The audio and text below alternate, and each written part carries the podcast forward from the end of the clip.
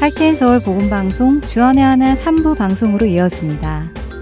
주안의 하나 3부에서는 예수님 안에 거하며 사는 삶이 어떤 것인지 함께 알아가는 프로그램 포도나무와 가지와 짧은 고전 설교를 듣는 시간 성도들에게 그리고 성경을 한 장씩 읽어 나가며 지혜를 나누는 시간인 Let's Read the Bible이 준비되어 있습니다. 먼저 포도나무와 가지로 이어집니다.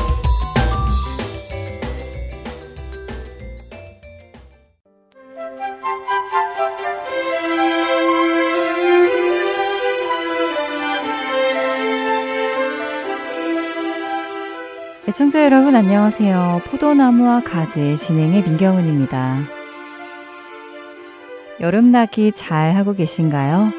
매년 여름이 될 때마다 아, 정말 너무 덥다, 최고로 덥다 라고 느낄 정도로 매해 최고의 온도를 갱신하고 있는 것 같습니다. 이렇게 더운 날 냉면 많이 드실 텐데요. 비빔냉면 좋아하세요? 물냉면 좋아하세요? 이런 질문은 짜장면 먹을까 짬뽕 먹을까 하는 그런 망설이게 하는 자주 사용되는 질문들이지요. 이것이 요즘에는 조금 더 발전되어서 밸런스 게임이라고 부르며 두 가지 중에 한 가지를 고르는 것이 유행이라고 합니다.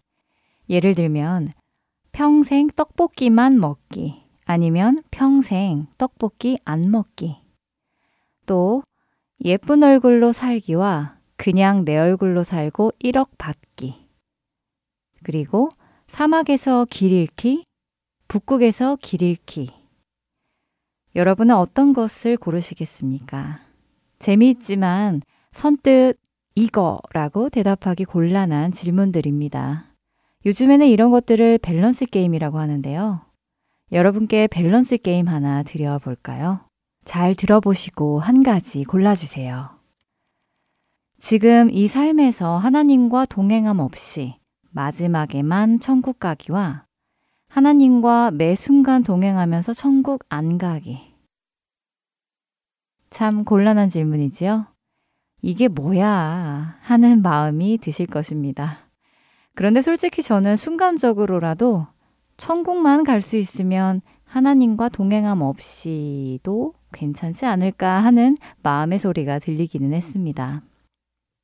하지만 오늘, 내일, 그리고 저의 모든 날들에서 하나님과 동행하지 않는다는 것을 상상해 보았는데 그것도 너무 싫더라고요. 사실 이 질문은 아주 중요한 질문입니다. 우리 신앙의 본질적인 질문이지요. 왜냐고요?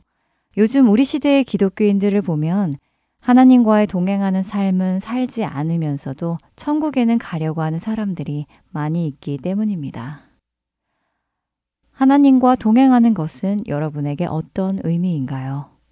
만일 누군가에게 당신은 천국에 가고 싶습니까? 지옥에 가고 싶습니까? 라고 물어본다면 아마 대부분의 사람들은 1초도 망설이지 않고 당연히 천국이지 무슨 소리야. 무조건 천국에 가야지 하는 대답을 할 것입니다. 여러분도 마찬가지시겠지요? 그렇다면 이번 질문에는 어떻게 답하실 것 같으세요? 당연히 천국을 가야 한다고 답하셨는데 그렇다면 왜 천국에 가고 싶으세요? 라고 물어본다면 1초 만에 딱 나오는 대답이 있으신가요? 만일 이 질문에 대한 답이 지옥은 두려우니까, 지옥은 무서우니까, 지옥은 고통스러우니까와 같은 것이라면 우리는 다시 진지하게 이 문제에 대해 고민해 보아야 합니다. 찬양 한 곡 들으시면서 한번 생각해 보시겠습니까? 여러분은 왜 천국에 가고 싶으신지요?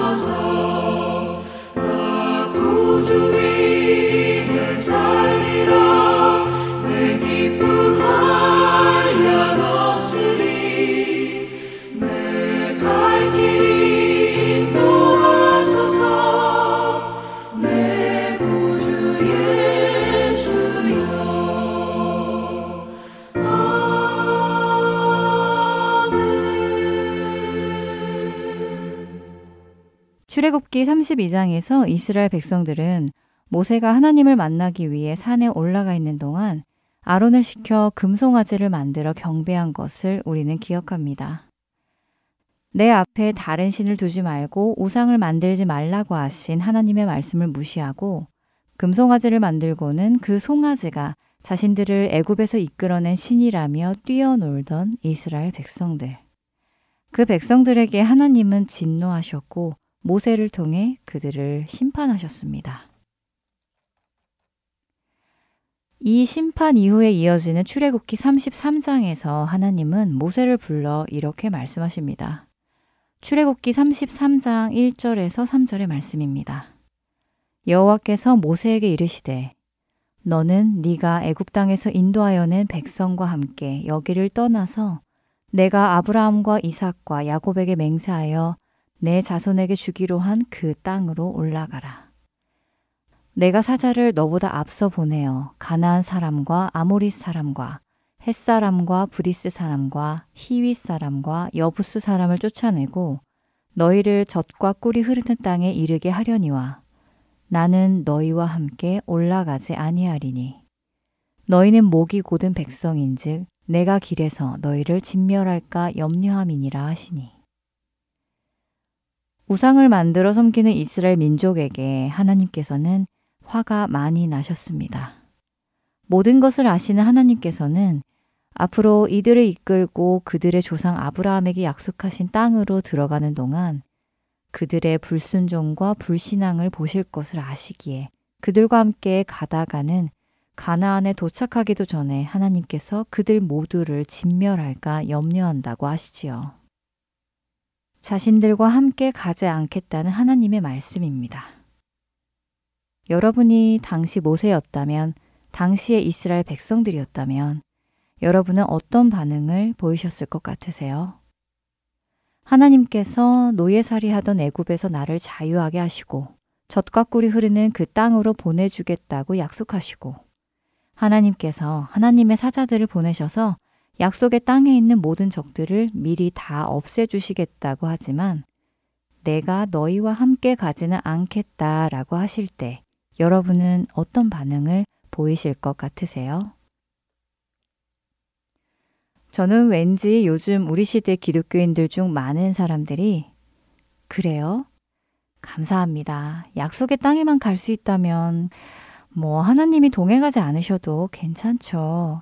라고 답을 할 것만 같아 걱정스럽습니다.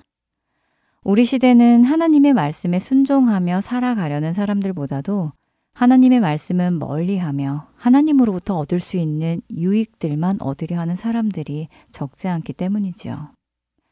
하나님을 이용해서 나의 삶이 윤택해지고 내 꿈을 이루고 높아지고 부해지고 힘을 가지기를 바라는 사람들이 많이 있습니다. 하나님을 이용해서 지옥이 아닌 천국에 가려는 사람들이 있습니다. 이러한 생각은 어디에서 온 것일까요? 본질이 무엇인지를 놓친 사람들의 모습일 것입니다. 하나님께서 우리를 구원하신 이유는 우리를 천국이라는 장소에 데리고 가시려는 것에만 있지 않습니다. 천국이라는 장소가 중요한 것이 아니라 그 천국이 하나님의 나라이기 때문입니다. 다시 말해 하나님과의 관계 때문에 하나님을 사랑하기 때문에 하나님이 계시는 그곳에 가기 원하는 사람이 되는 것이 하나님께서 우리를 구원하신 이유입니다. 하나님께서 너희끼리 가나안에 가라. 내가 갈 수 있도록 다 도와줄게. 하지만 나는 함께 가지 않겠다 라고 하셨을 때 이스라엘 백성들은 이 준엄한 말씀을 듣고 슬퍼하여 한 사람도 자기의 몸을 단장하지 않았다고 출애굽기 33장 4절은 말씀하십니다. 또한 모세는 하나님께 간청하여 이렇게 말하지요. 출애굽기 33장 15절과 16절의 말씀입니다. 모세가 여호와께 아르되 주께서 친히 가지 아니하시려거든 우리를 이곳에서 올려 보내지 마옵소서. 나와 주의 백성이 주의 목전에 은총 입은 줄을 무엇으로 알리이까? 주께서 우리와 함께 행하심으로 나와 주의 백성을 천하 만민 중에 구별하심이 아니니까. 모세는 하나님과 동행하며 가지 않는 이상 자신들끼리 약속의 땅에 가지 않겠다고 합니다. 자신들이 천하 모든 사람들과 구별되게 하는 유일한 다른 점이 하나님께서 그들과 함께 하는 것인데 그것이 없다면 젖과 꿀이 흐르는 그 땅이 무슨 유익이 있냐는 것이었지요. 모세에게 중요한 것은 하나님과 동행하는 삶이지 하나님 없는 젖과 꿀이 흐르는 땅은 아니었습니다. 우리 자신에게도 질문해 보기 원합니다. 하나님께서 동행하시지 않는 이 땅의 삶을 나는 원하는가? 하나님께서 계시지 않는 천국을 나는 가기 원하는가? 하나님과 나와의 관계는 어떤 관계인가? 그분이 나를 사랑하시는 것처럼 나도 마음을 다하고 뜻을 다하고 힘을 다해 그분을 사랑하는가? 생각해 보아야 할 것입니다. 하나님께서는 우리와 영원히 함께 하시기 위해 이 땅에서부터 우리와의 동행을 시작하셨습니다. 그렇기에 오늘 이 땅에서 하나님과 동행하는 것은 천국에서 영원히 누릴 삶의 샘플입니다. 예행 연습이지요. 훗날 하늘나라에서 주님과 매일 얼굴을 맞대고 사는 삶을 살 것이기에 오늘 이곳에서도 그 주님과 동행하는 삶을 시작하는 것입니다. 하나님을 사랑하지 않으면 천국에 갈 이유가 없습니다. 하나님을 사랑하십니까? 우리는 천국을 가는 것을 정말로 원합니다. 하지만 그 소망만큼 하나님과 지금 이 시간 동행하는 것을 원하고 있는지요? 이 땅에서는 내 마음대로 살고 싶고 내 일에 간섭하지 않으셨으면 좋겠고 조금 거리를 두고 가끔씩 찾아가는 사이가 되기를 원하고 있는 것은 아니기를 바랍니다. 주님과의 관계를 깊이 생각해 보는 우리가 되길 바라며 오늘 포도나무와 가지 여기서 마치겠습니다. 저는 다음 시간에 다시 뵙겠습니다. 안녕히 계세요.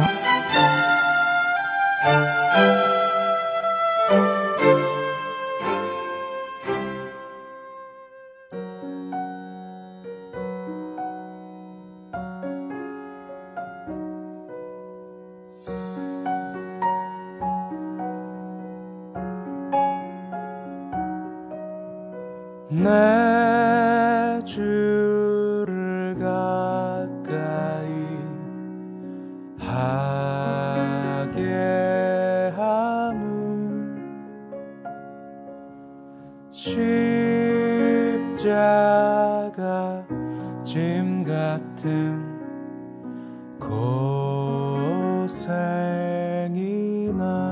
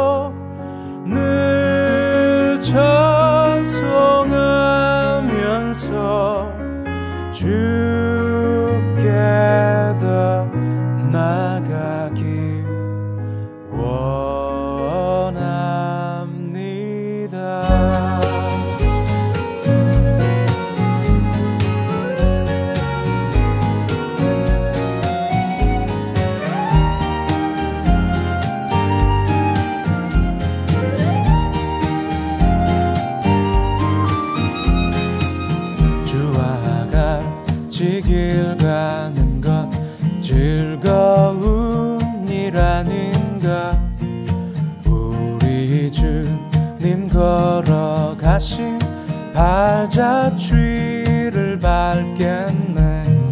한 걸음 한 걸음 주 예수와 함께. 날마다 날마다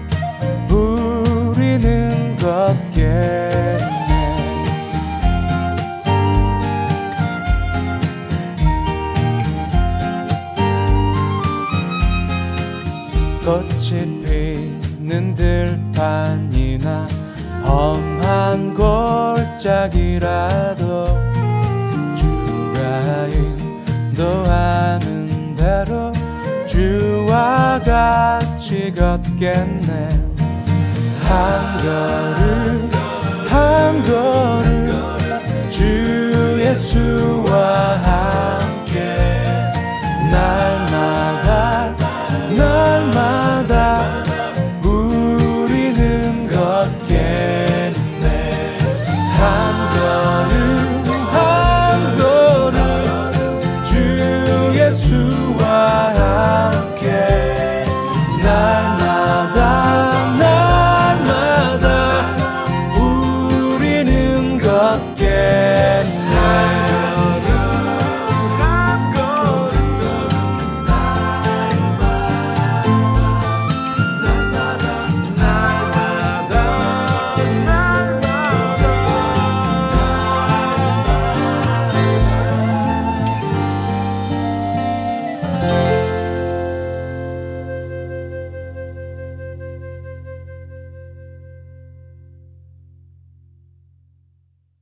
계속해서 고전설교 듣는 시간인 성도들에게로 이어집니다.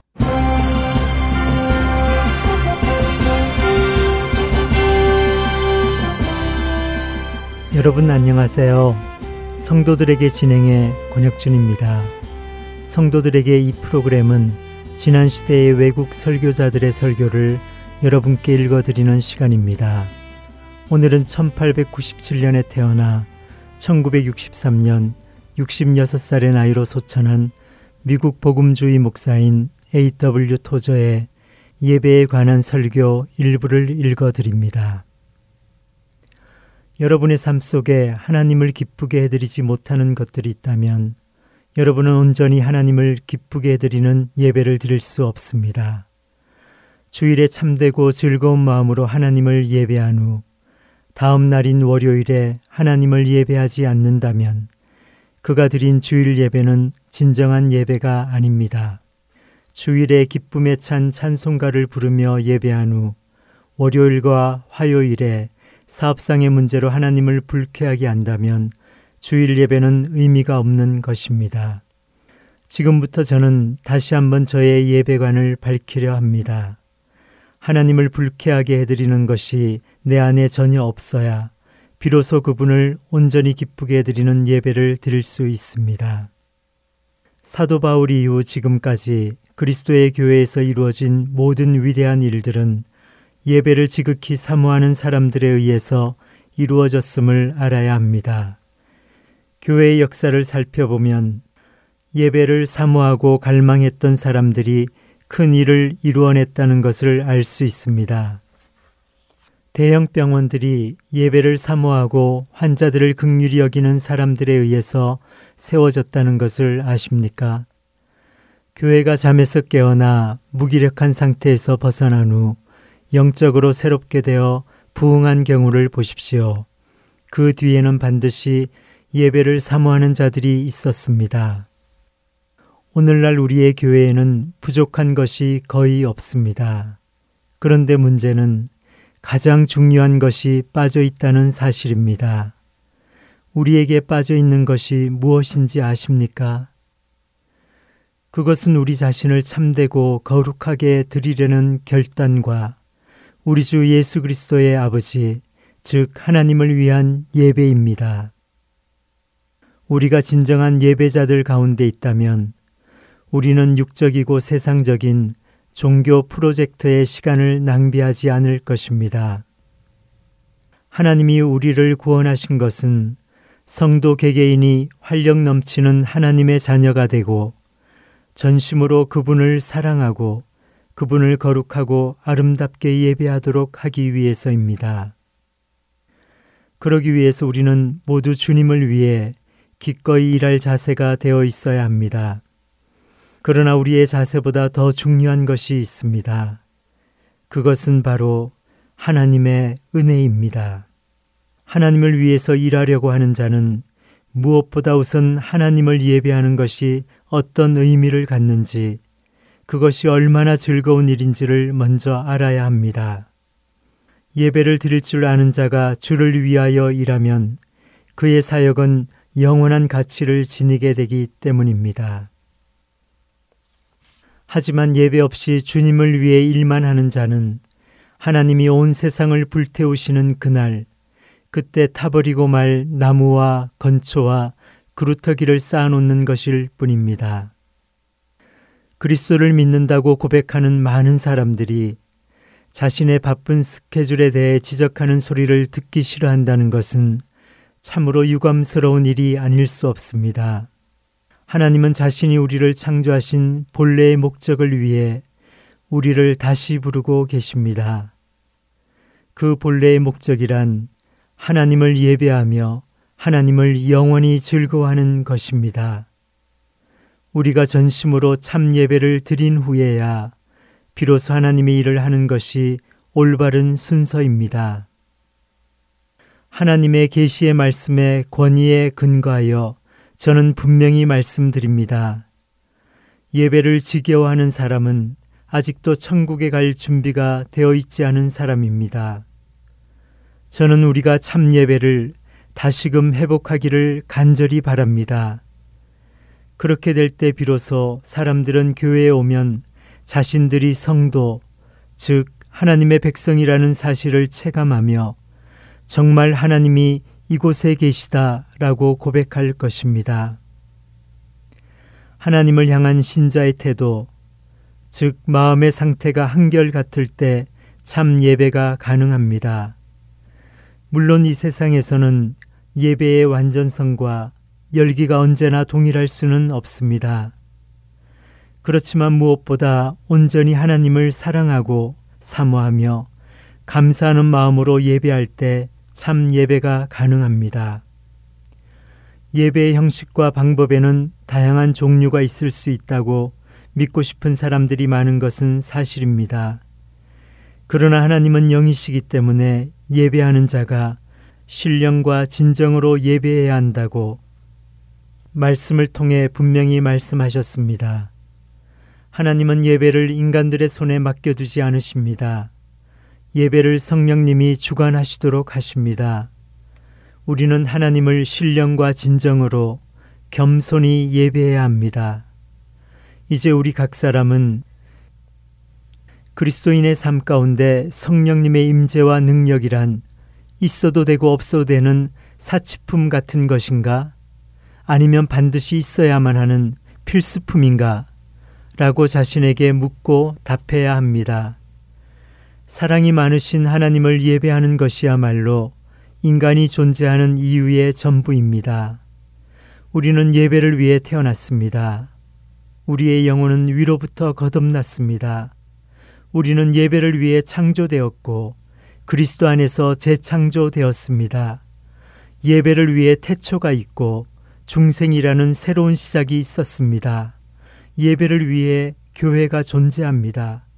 교회는 무엇보다도 하나님을 예배하기 위해 존재하는데 예배 이외의 다른 것들은 모두 두 번째, 세 번째, 네 번째 혹은 다섯 번째 일일 뿐입니다. 예배는 언제나 우리 마음의 내적인 태도에서부터 비롯됩니다. 예배에는 정신적, 영적, 감정적인 요소가 포함됩니다. 때로는 깊은 경의와 사랑을 느끼며 예배를 드리기도 합니다. 또 어떤 때에는 상대적으로 경의와 사랑을 덜 느끼며 예배하기도 할 것입니다. 그러나 만일 주님을 참으로 예배하려 한다면 예배에 임하는 우리의 마음 상태와 태도는 언제나 동일해야 합니다. 무엇보다도 참 예배는 우리 주 하나님에 대한 감정입니다. 감정은 우리의 마음 안에서 느끼는 것입니다. 우리는 그 감정을 적절하게 여러 가지 방법으로 표현할 수 있습니다. 그러나 어떤 방법이든지 간에 우리가 하나님을 사랑하고 성령님의 인도를 받는다면 예배는 우리에게 감탄과 경외와 진실한 겸손과 기쁨을 가져다 줄 것입니다. 교만한 마귀가 하나님이 받으실 만한 예배를 드릴 수 없듯이 교만한 사람도 그분이 받으실 만한 예배를 드릴 수 없습니다. 신령과 진정으로 예배하려는 사람의 마음은 겸손해야 합니다. 형식이 다른 여러 가지 찬송가를 부르는 일은 얼마든지 가능합니다. 하지만 예배에 온전히 몰두하는 사람들은 언제나 하나님이여 주는 나의 하나님이시라 내가 간절히 주를 찾되 물이 없어 마르고 황폐한 땅에서 내 영혼이 주를 갈망하며 내 육체가 주를 악무하나이다. 라는 시편 63편 1절 말씀과 같은 고백을 부르짖을 것입니다. 예배는 예배하는 자와 하나님이 사랑 안에서 온전히 인격적으로 만나는 체험입니다. 다윗, 이사야, 바울이 이런 체험을 했습니다. 하나님을 소유하려는 열망에 불탔던 사람들은 모두 이런 체험을 했습니다. 참 예배를 위해 우리에게 정말 필요한 것은 성령님이 찾아오시는 일입니다. 왜냐하면 그분이 찾아오셔서 예배의 영을 허락하셔야 우리가 참 예배를 드릴 수 있기 때문입니다. 사도 바울 이후로 지금까지 영적으로 위대한 일을 이룬 사람은 모두 영적인 체험을 통해 참 예배자가 된 사람들입니다. 만일 우리가 예배자가 아니라면 우리는 원을 그리며 빙빙 돌기만 하다가 결국 아무데도 이르지 못하는 종교적인 춤을 추는 쥐에 불과할 것입니다. 하나님은 무엇보다도 예배자를 원하십니다. 예수님이 우리를 구속하신 것은 우선 우리가 예배자가 되도록 하기 위해서이지 일꾼이 되도록 하기 위해서가 아닙니다. 예배를 사모하고 갈망하는 사람만이 훌륭한 일꾼이 될 수 있습니다. 이스라엘이 그 역사를 시작할 수 있었던 것도 하나님의 능력이 폭발적으로 일어났기 때문입니다. 하나님은 이스라엘 자손을 애굽에서 이끌어내어 구름 기둥과 불 기둥으로 인도하시며 거룩한 땅에 들어가게 하셨습니다. 그 과정에서 하나님은 연속적으로 기적을 일으키셨으며 은혜를 부어 주셨지요. 이 과정에서 마치 박동하는 심장처럼 그 중심이 되었던 것 역시 믿음과 사랑과 예배였습니다. 예배는 감탄과 경애를 겸손히 기쁨으로 느끼고 그 느낌을 적절한 방법으로 표현하는 것입니다. 예배는 우리를 겸손하게 만듭니다. 또한 예배에는 신비라는 요소가 있어야 합니다. 만일 신비가 없다면 예배도 없습니다. 만일 하나님을 다 이해할 수 있다면 저는 그분을 예배하지 않을 것입니다. 하나님은 우리가 하나님을 예배하기 원하십니다. 하나님은 부족함이 없으신 분이기 때문에 다른 것들이 필요하지는 않으시지만 그럼에도 불구하고 원하시는 것이 있는데 그것이 바로 예배자들입니다. 그분은 피조물이 아니기 때문에 부족함이 없으시지만 그럼에도 불구하고 우리가 예배하기를 원하십니다. 만일 인간이 타락하지 않았다면 예배는 인간에게 이 세상에서 가장 자연스러운 일이 되었을 것입니다. 예배는 사실 자연스러운 것입니다. 왜냐하면 하나님이 본래 우리를 창조하신 목적이 우리가 하나님을 예배하도록 하는 것이기 때문이지요. 하나님의 창조 목적은 우리가 하나님을 예배하고 영원히 즐거워하는 것입니다. 사람들이 하나님을 찾지 못하고 중생을 모르고 성령님이 그들 위에 계시지 않다고 할지라도 그들은 무언가를 예배하고 싶은 뿌리 깊은 본능을 소유합니다. 복음도 모르고 현대 문명도 모르는 사람들도 무언가를 예배하느라 닭을 죽이고 피를 흘리고는 머리에 괴상한 것을 뒤집어 쓰고 빙빙 돌며 춤을 추는 것을 우리는 봅니다. 사람들 안에 무언가를 예배하고 싶은 본능이 있기 때문입니다. 예수 그리스도가 동정녀 마리아에게 나시고 본디오 빌라도에게 고난을 받아 십자가에서 죽으시고 장사되신 이유가 무엇일까요? 그분이 죽음의 고통을 이기고 무덤에서 부활하신 이유가 무엇입니까? 그것은 모두 하나님께 반역하는 자들을 예배자로 바꾸기 위함이었습니다. 하나님은 우리가 하나님을 예배하기 원하십니다. 그리고 뜨거운 예배를 통해서 힘을 얻은 우리가 하나님을 위해 열심히 일하기를 원하시지요. 그러므로 하나님은 우리가 이 순서를 바꾸어서 먼저 일부터 하려고 드는 아마추어가 되기를 원하지 않으십니다.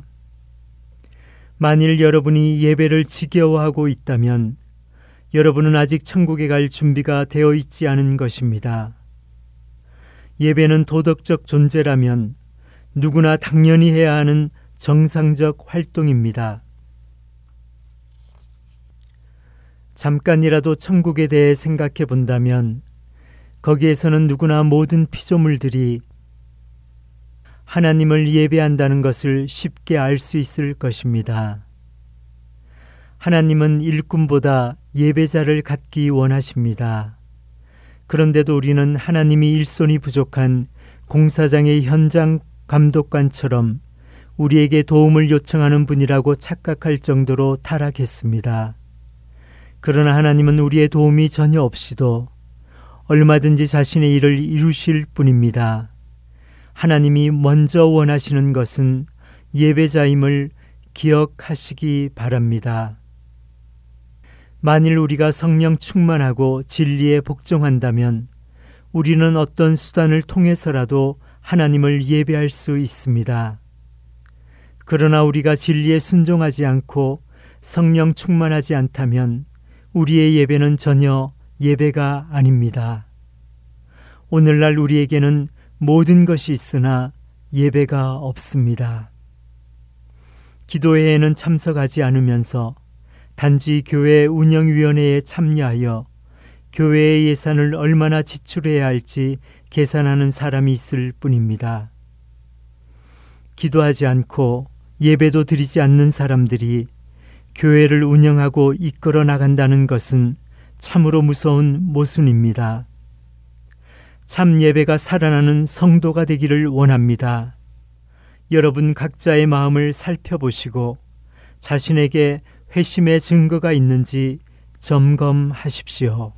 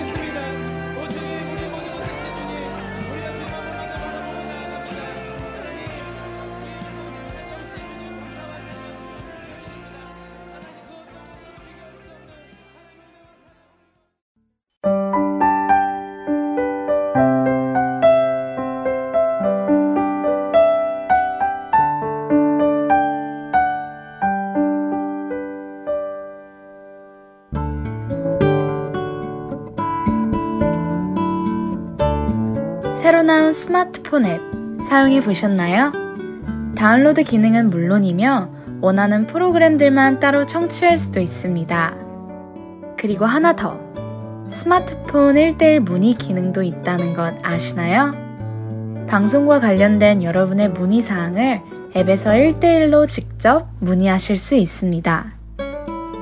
편리한 하트앤서울 스마트폰 앱 사용에 도움이 필요하신 분은 전화번호 602-866-8999로 문의해 주세요.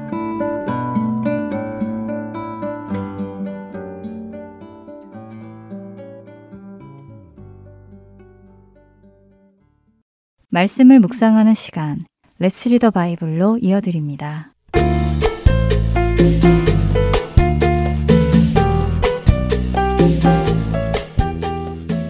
애청자 여러분 안녕하세요. Let's Read the Bible 진행의 유민입니다. Let's Read the Bible 오늘부터는 사도 바울이 고린도에 있는 교회들에게 쓴 편지 고린도 전서와 후서를 읽어 나가려 합니다. 고린도 교회는 사도 바울이 2차 전도 여행 때 개척하여 1년 반 동안 사역했던 교회인데요. 고린도는 아가야 지방의 수도로서 상업적으로 아주 중요한 도시였습니다. 고린도는 헬라 본토와 펠레폰네소스 반도를 이어주는 도시로 수많은 상인들은 물론 여행자들이 통과해야 하는 도시였지요. 이 고린도를 통해 이탈리아와 스페인, 소아시아와 페니키아, 그리고 이집트의 상권이 연결되었습니다. 그래서 여러 가지 문화가 뒤섞여 있는 곳이었으며 부유함이 넘치는 도시였지요. 동시에 고린도는 헬라 철학과 종교에도 관심이 많아 지혜를 높이 평가했고 12개의 서로 다른 신들을 모시는 신전이 있기도 했습니다. 거대 상업 도시였기에 수많은 사람들이 모여들었고 각자가 모시는 신들을 섬기던 우상숭배가 가득한 곳이었습니다. 더 나아가 고린도는 성적으로도 아주 문란한 곳이었습니다. 특별히 고린도에 있던 아프로디테 신전에는 천명이나 되는 여자 사제들이 있었는데 이들은 말로는 사제들이었지만 사실은 남성들과 돈을 받고 성관계를 맺는 매춘부들이었지요. 고린도는 너무도 성적으로 문란하여 당시 주변 국가의 사람들은 성적인 부정을 행하는 사람을 두고 고린도 사람이 되었다 라고 표현할 정도였지요. 감사하게도 이렇게 상업주의와 혼합 종교 그리고 도덕적 타락이 가득한 고린도에도 교회가 생겼습니다. 멸망할 세상으로부터 부름받아 나와 거룩한 삶을 살아가기로 결단한 성도들이 생겨난 것이지요. 하지만 사도 바울이 떠나온 이후 고린도 교회가 진리의 말씀 위에 굳건히 서 있지 못하자 고린도의 문란하고 타락한 문화들이 교회 안으로 스며들어오기 시작했습니다. 거룩한 삶을 잃어가는 사람들이 나타났지요. 사도 바울은 그렇게 고린도의 문화 앞에 노출되며 거룩함을 잃어가는 고린도 교회를 향해 편지를 씁니다. 그 편지가 바로 우리가 함께 읽어나갈 고린도 전서와 후서이지요. 고린도 성도들에게 편지를 하며 사도 바울은 그들의 정체성을 먼저 다시 한번 확인시켜 줍니다. 고린도 전서 1장 2절에 그는 고린도 성도들을 이렇게 표현합니다. 고린도에 있는 하나님의 교회, 곧 그리스도 예수 안에서 거룩하여지고 성도라 부르심을 받은 자들이라고 말입니다. 성도란 세상에서 하나님의 부르심을 받아 세상으로부터 나와서 그리스도 예수 안에서 거룩하여진 사람을 의미함을 강조해 줍니다.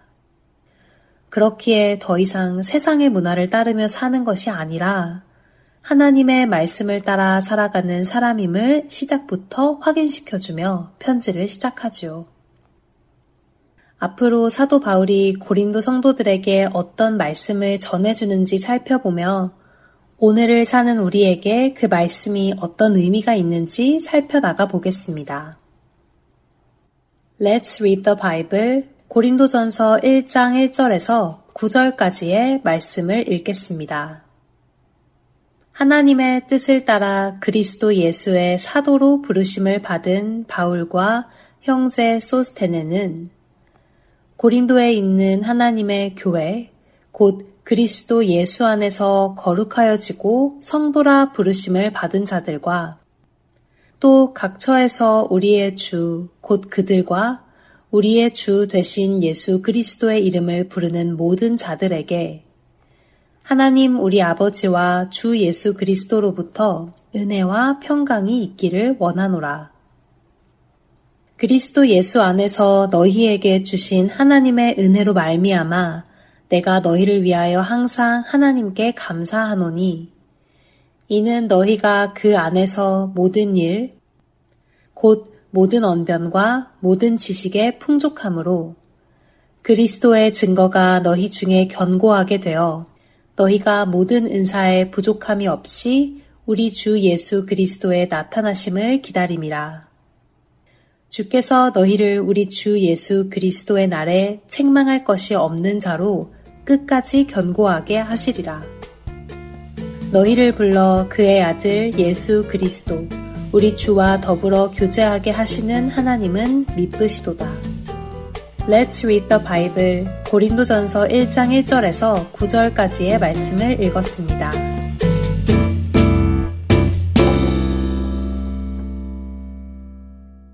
우물가의 여인처럼 난 구했네 헛되고 헛된 것들을